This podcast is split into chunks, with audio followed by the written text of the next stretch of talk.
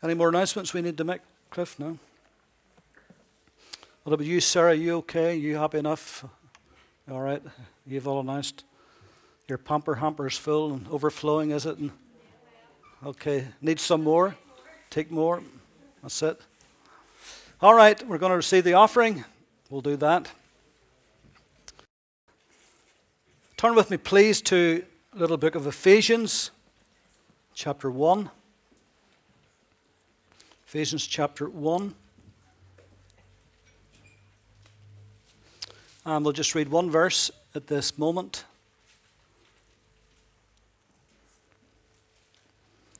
Ephesians 1, and we'll just read verse 18. Uh, this is Paul's uh, first recorded prayer in Ephesians for the Ephesian church. He said that the eyes of your understanding being enlightened, that you may know what is the hope of his calling, and what are the riches of the glory of his inheritance in the saints.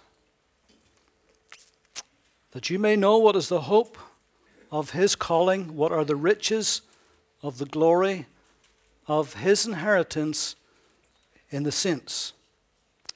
And there are many who say that Paul's epistle to the Ephesians is the jewel in the crown of all the epistles that he wrote. It certainly is the one epistle that you ought to read the most. There are many great epistles, of course, but there's just something special about the letter to the Ephesians. And it's very easily divided into three sections chapter 1, chapter 2, chapter 3. If you could put a heading in that, would be uh, the Christian's wealth. Chapter 4, chapter 5 is the Christian's walk. And chapter 6, the last chapter, is the Christian's warfare. And in speaking about the Christian's wealth, uh, Paul here, speaking about our spiritual wealth that we have in Christ, he is very careful uh, to single out two inheritances. And he makes a distinction between the two. First of all, uh, in verse 11, our inheritance in Christ. It says, In him we also have obtained an inheritance. And then in verse 14 of the same chapter, who is the guarantee of our inheritance? But then in chapter verse 18, chapter 1, we just read together, opening text, says, What are the riches of the glory of his inheritance in the saints? So two inheritances here. And of course, we are more familiar with our inheritance in Christ. Uh, we have experienced that and are experiencing our inheritance in Christ. We're growing in it every day. We know more about it every day. We have experienced the joys of sins forgiven. We know that we're washed in the blood of the Lamb. We know that our names are in the book of life. Uh, we know that we have been justified in Christ, that we have been sanctified by Christ, that we have been redeemed through Christ, that we are adopted in the family of God, and all these wonderful blessings that has been given to us in Christ is our inheritance and much, much more than I have just said. So, all of that and more is our inheritance in Christ. But what, I ask you tonight, is his inheritance in us? What does he get when he gets us? What does an inheritance look like when it's you and me? I think that it's incredible that the Father God should give His Son us as His inheritance. Imagine for a moment that you got a, a letter from a solicitor. And in that letter, he stated that you had come into an inheritance. An estate had been left to you by some unknown relative that you'd never met in your life. And in that letter, there was a, a map and details on how to go and view your estate. And so you get into your car and you drive. You eventually come to your estate and you look at it and your heart sinks. The roof is caved in, the foundations are crumbling, every window is broken, the doors have fallen off. The once beautiful manicured lawns is overgrown with weeds and briars. And you look at it and you think, is there anything worthwhile in this? Is there anything redeemable, even remotely redeemable, about this estate? Well, that's what God gave his son an estate that was broken, that seemed to be irredeemable. Would it be worthwhile him coming from the glory to suffer on a cross for an estate like that? Like you and I? It's remarkable, isn't it? We were ruined, broken, wretched, poor. And yet, that's the very estate that the Father gave to his Son. Apostle Paul, in chapter 2 of Ephesians, he elaborates a little bit on this and shows us what we were really like. First of all, the first three verses, he tells us, first of all, that we were dead. And you he made alive who were dead in trespasses and sins. We were spiritually dead. Dead as the proverbial dodo. Lots of celebrities today, and I can't quite grasp what they mean by this. They talk about, I'm a spiritual person. They live like the devil. But they say, I'm a spiritual person, whatever that means.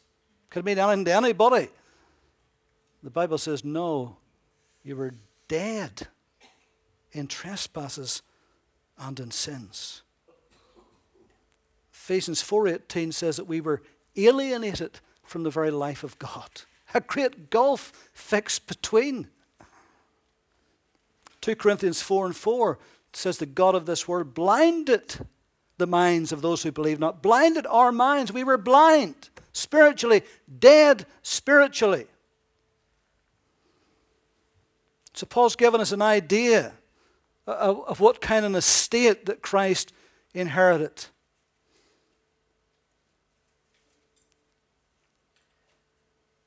But spiritual life begins in Christ, does it not? If any man is in Christ, he is what? A new creature. All things are passed away. All things have become new.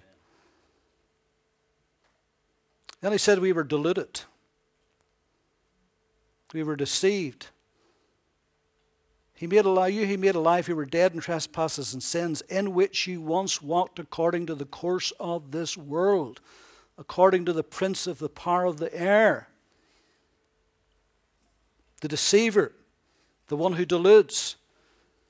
Compare verse 10 of chapter 2. For we are his workmanship, created in Christ Jesus for good works, which God prepared beforehand that we should walk in them. It was ever God's original plan that we would walk in good works in Christ. But we were deceived and we were deluded. And instead of walking in good works in Christ, what did we do? We walked according to the course of this world because we were deceived and we were deluded. And we did not walk in God's ways. Not only that, in verse 2 of chapter 2, Paul says we were disobedient. He talked about the prince of the power of the air, the spirit who now works in the sons of disobedience. We were just rebellious, weren't we?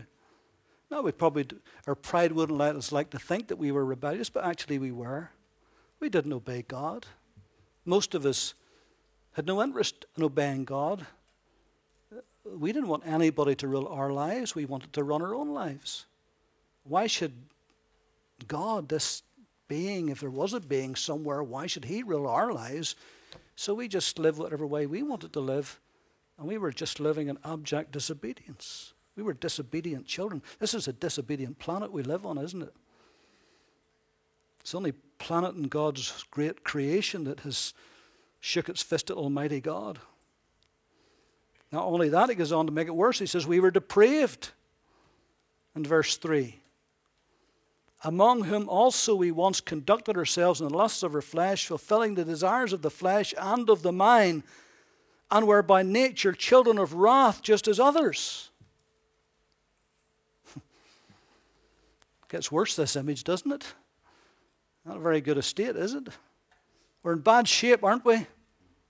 Not now, of course, but we were in bad shape, weren't we? Not only that, we were damned, doomed. That's what it says there.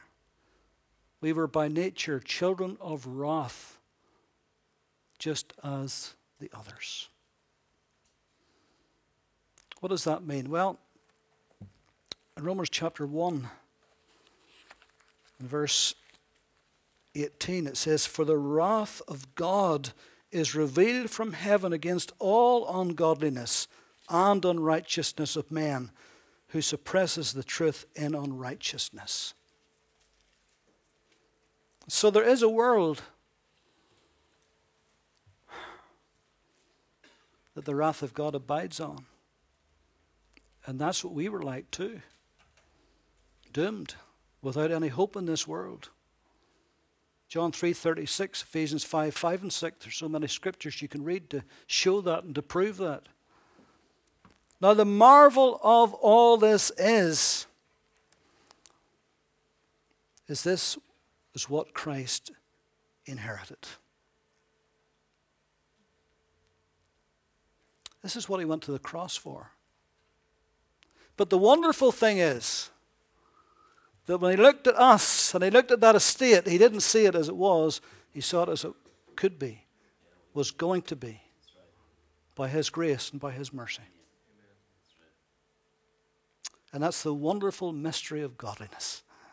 That he should look at us in all of our sin and rebellion and disobedience and depravity and all that sinful stuff. He looked at us and he said, I can change them. I can make them a new creature. I can give them a whole new life. And later on, if you come up to the convention tonight, you're going to hear a wonderful testimony of somebody whose life was totally and utterly changed by the power of God. We talk about we talk about trophies of grace. It's a lovely old quaint phrase, isn't it? You don't hear it very often today. People give their testimony they were a trophy of God's grace, and we are. We truly are.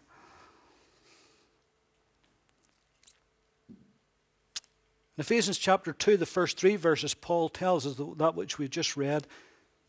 That's what we were. Verses 4 and 6 of Ephesians 2 tells us what we are. But God, who is rich in mercy. The word rich there is plusios, which is where we get the word Pluto from. Pluto was the god of wealth.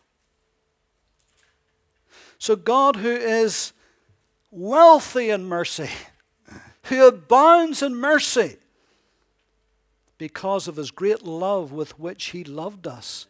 Even when we were dead in trespasses, made us alive together with Christ. By grace you have been saved, and raised us up together, and made us sit together in the heavenly places in Christ. Isn't that wonderful? He starts out telling us what we were, now he says, but this is what you are in Christ. And then verse 7, he goes further this is what we shall be. That in the ages to come, he might show the exceeding riches of his grace, his kindness towards us in Christ Jesus. It's going to take all the ages of eternity to expand and to show us all of his marvelous riches of grace and mercy in Christ Jesus. The mind boggles, doesn't it? The mind boggles what he's going to show us that we don't already know and has never seen, that eye has never seen. It's marvelous. And in verse 8, this is how it was all made possible. For by grace you have been saved through faith, And that not of yourselves, it is the gift of God, not of works, so that none of us can boast. For we are his workmanship, created in Christ Jesus for good works, which God prepared beforehand that we should walk in them. Isn't it marvelous? Isn't it? You know, when you, when you take the simple truth of the gospel message and you strip it down to those little factors, it is absolutely marvelous and astounding that Almighty God should give His Son us as an inheritance. Sinners, wrecked lives, ruined lives, without any hope, bound for lost eternity, going to hell forever. And yet, in His great mercy, the Father gave His Son us as an inheritance. The Son took us because He didn't just see what we were, He saw what we could become in Him. So it's lovely. And so we are, believe it or not, hard as it is to take in, we are Christ's inheritance. And Christ is so richly, so wonderfully, so powerfully and so gloriously and so abundantly glorified in you and in me since we get saved. That's how Christ manifests his glory through us. He holds us up and says, Do you want to see my glory world? There it is. Look at it. A changed life, a ruined life that has been saved, that now glorifies God. It's wonderful.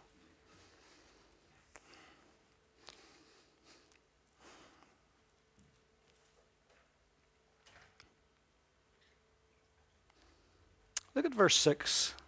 See many times it says this. In verse 6 says,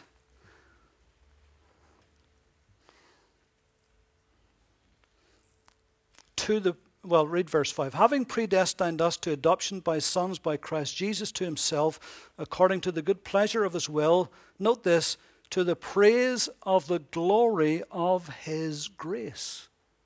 Do you realize tonight that your life now is to the praise and to the glory of His grace. God glorifies Himself through your life.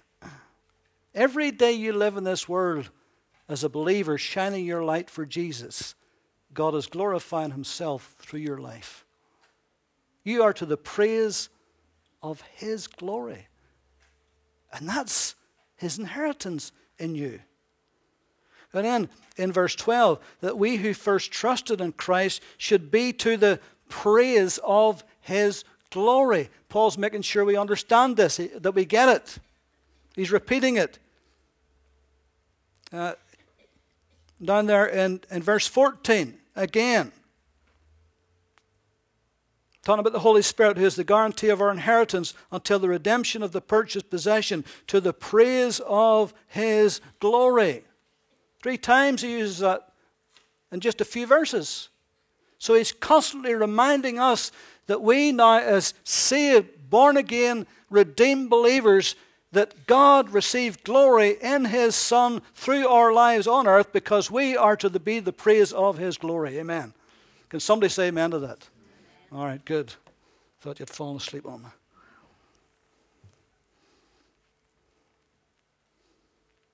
Now, of course, to receive an inheritance, you have to be entitled to it, don't you? Going to claim an inheritance, you need the title deeds, don't you? You need proof of ownership. You can't just walk up to somebody and say, That's mine, I'm going to claim it. Let me see the evidence, please. You got your papers? No. Clear off. Christ claims us as his inheritance. How can he do that? What entitles him to do that? First of all, by creation. If a man creates something by his creative genius, then it is universally recognized that is his. And if he wants, he can put his name on it. I think last week, I think it was, they're celebrating, I think, was it 25 years of the DeLorean car? That car that was in Back to the Future, in case you young people don't know what we're talking about there. Somebody's not even 25 yet. And he was so proud of it, he put his name on it. He had every right to put his name on it. He was the genius who thought about it. Too bad he built it in the wrong time when there was a big recession in America. Nobody wanted to buy it. Too bad. But nevertheless, he was a genius. In two years, from a greenfield site to producing cars to be sold in California with gull wings and stainless steel, never been seen before, he was a genius. And he could put his name on it. Nobody could take that away from him. Today we talk about intellectual rights. That's why there's copyright. If you write a song, you copyright it. If somebody tries to steal that, they're stealing your intellectual rights to that because you're the person who wrote it, belongs to you. You get rights. Whenever we play these, show these uh, choruses and songs up on the screen here, we have to pay for the use of that every year. Got to pay a certain amount uh, for royalties because we didn't write it. So whoever wrote it, they've got the intellectual rights. They, their names on it, and they're entitled to do that. And so God created us and in John 1 and 3, it says, Christ was the creator. Without him, nothing was made that was made. Amen. And in Colossians uh, chapter 1,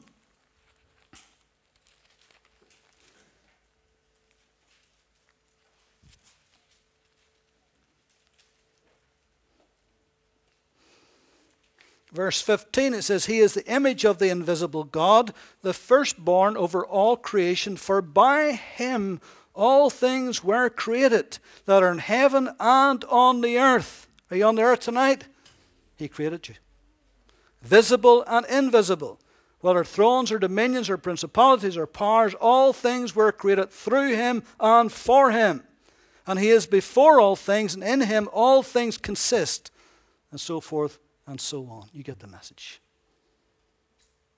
He can lay claim to us as his inheritance because he's the one who made us. He's the one who created us. He's the one who brought us into being. But of course, sin ruined that inheritance. Sin destroyed it. Sin absolutely marred it. We lost our first estate. So now the Creator comes and dies on a cross and becomes the Redeemer. You know, Lee and I was talking just before the service. You know, if you go to a nation that has never heard the gospel, never heard the good news, and you tell them the simple good news that God had a son and he came to this wicked world and he died on that cross to forgive all of their sins, that is the best news they have ever heard in their lives. And we take all of that for granted because we have heard that from our mother's knee. But it truly is good news that the creator of the ends of the earth became the redeemer of mankind. And it's wonderful. And so he can lay claim on us by creation, but also because he purchased us. If you buy something, if you purchase it, it is legally yours. It's your entitlement. You own it. Paul said, Acts 20 28, feed the church of God, which he has purchased with his own blood. You are the most expensive thing in the universe. There was nothing in heaven and earth other than the blood of the Son of God could buy you. So no wonder he lays claim on you. It cost him everything to own you, to buy you, to purchase you.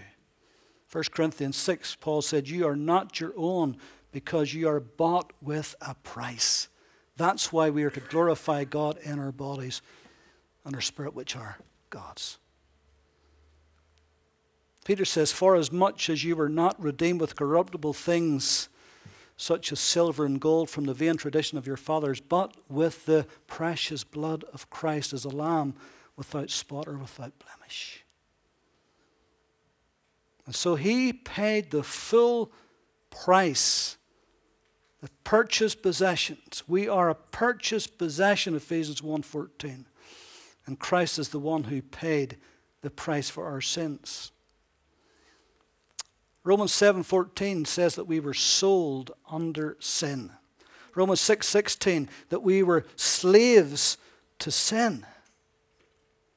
And so Paul here gives an image of us in our lostness, in our lost estate. He says we were slaves to sin, slaves to Satan. And we were being sold in the marketplace, as it were. Now, you have to understand in those days, slavery was a massive, massive thing in every nation. Uh, and the Romans, they mean they just bought and sold slaves like you'd buy and sell a car or buy and sell a horse. You were thought of no better, no worse. You're just chattel. And so it was a common everyday occurrence. People would go to the marketplace every day to see who could be bought today.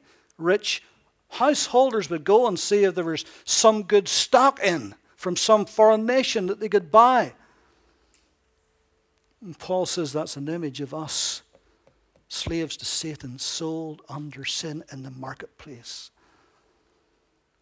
And Christ, our Redeemer, had to come and pay the ultimate price to save us. Without the shedding of blood, there is no remission of sins. And it comes to that word redemption, you know, there's. And us being sold as slaves, there's three little words that is used when it comes to talking about that. First is agorazo. Agorazo. In the Greek language, agora is the market, still is today. So agorazo means to be sold in the marketplace. Second word is ax agorazo, which means out of the marketplace. So Christ came and bought us in the marketplace to do what? To take us out of the marketplace. The third little word is lutroo, which means to loose and to set free, to be emancipated, to be free.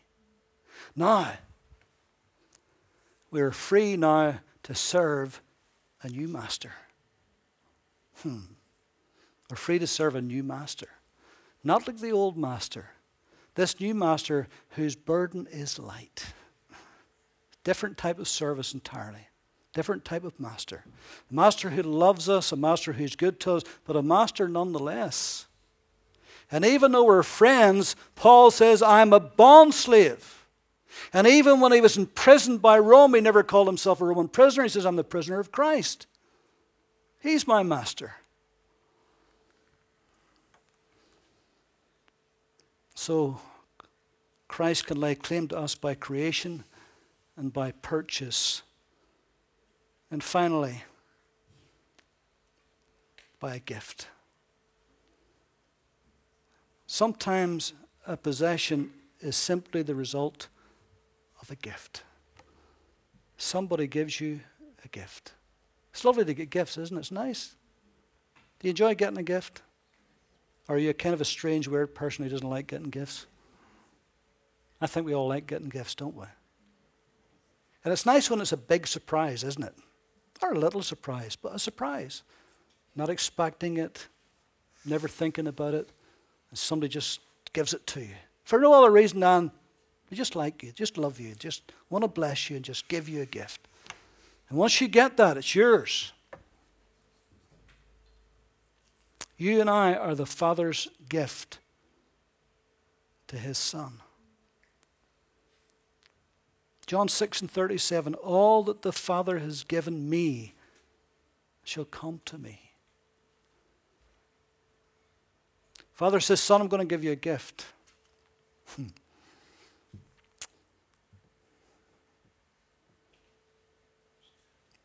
and he gave him you as a gift.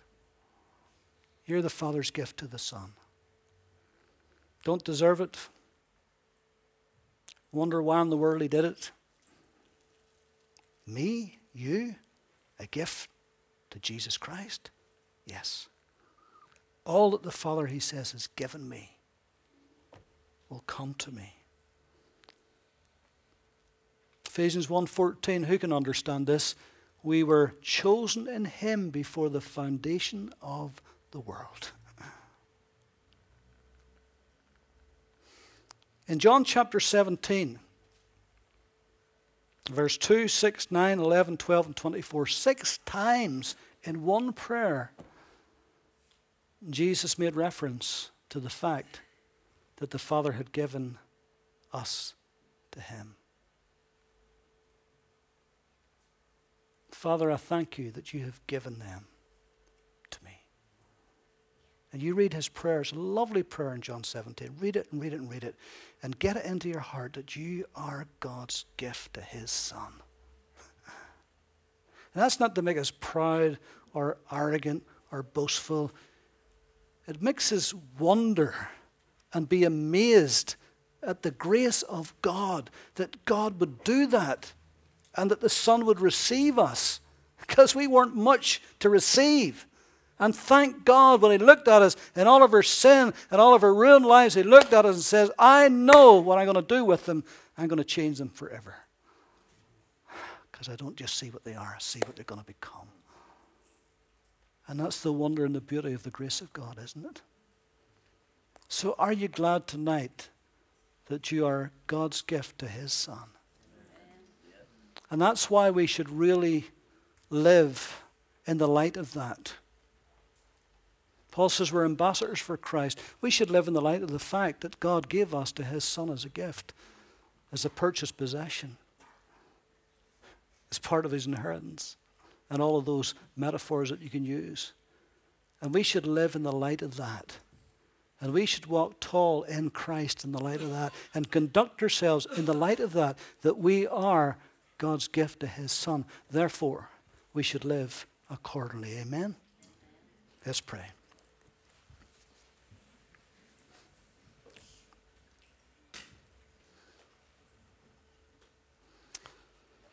Lord, who is sufficient for these things? Lord, whenever we read these scriptures, sometimes our minds can scarcely take it in. But we thank you that our hearts receive it by faith. Lord, would you help us to live in the light of it? Would you help us to see, Lord, that you paid an awesome, incredible price to save us? Even your own blood was given. Help us, Lord, for that penny to drop. That the light would go on and we would realize that we are the purchased possession, that we belong to Christ, that we are His inheritance. So, Lord, we just want to stop and give you all of the glory and praise you and give you thanks, Father, for who you are and for giving us your Son. We bless you forever for all that you've done, undeserving as we were. Lord, we had nothing, no merit, nothing to stand on. And yet, Lord, you looked across time and eternity and you saw us in your Son, saved sanctified, holy, and righteous. Lord, we're eternally grateful. Thank you for this life in Christ. It's wonderful. Thank you for such salvation, so great salvation. We bless you for the gift of eternal life. Lord, help us this week as we go out into the workplace to hold our heads high, knowing that we're children of the King of Kings and Lord of Lords and knowing that in His mercy He saved us. And then looking at others, and Lord, feeling for them and knowing, Lord, that they too could be saved. They too could come into this wonderful knowledge of the truth. And help us to reach out in grace and compassion and touch them. In Jesus' name. And all God's people said, Amen. Amen.